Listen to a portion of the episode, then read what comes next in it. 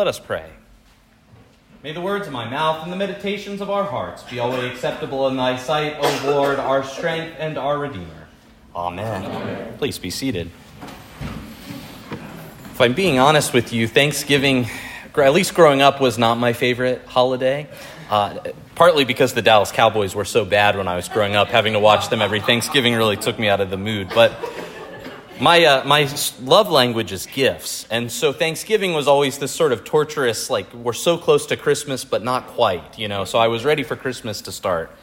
But as I've gotten older and as I have a family and, and, and, and a flock of, at this church and every year, Thanksgiving is a, a day I really look forward to. Uh, the times we get to spend together and the time we get to set aside to be thankful for. And I'm sure if you're like me, you can come up with a long list of things that you're thankful for this year as well. Each of those particular people, things, events, whatever it is that we're thankful for, are windows or icons whereby we can see God working in our lives clearly. Through the particular goods that were given by God, we come to know Him as the universal good, the fountain of all good. All good things come from Him. St. James reminds us of that this morning. Every good endowment and every perfect gift is from above, coming down from the Father of lights, with, him, with whom there is no variation or shadow due to change. Everything good comes from God because God is goodness itself. Because God is the ultimate goodness, St. James reminds us he can't change. If he changed to be less good, then God wouldn't be the ultimate good. God is unchanging. We change, circumstances change, but God is unchanging. And our notion of goodness comes from God. So, we're, as we're thankful for those good things in our lives, we direct our thanks ultimately to God because He's the fount of all goodness. He's our ultimate provider. Jesus says the same thing in St. Matthew chapter 6. Don't be anxious about your life, what you shall eat or what you shall drink, nor about your body or what you shall put on.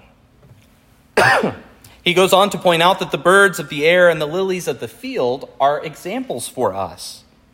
The birds don't work. They don't make provisions for themselves. They don't clock in at 8 and clock out at 5. They don't contribute to their employer matching 401ks. Yet your heavenly Father feeds them. Are you not more valuable than they? Similarly, the lilies of the field don't work, yet God clothes them in such an array of splendor.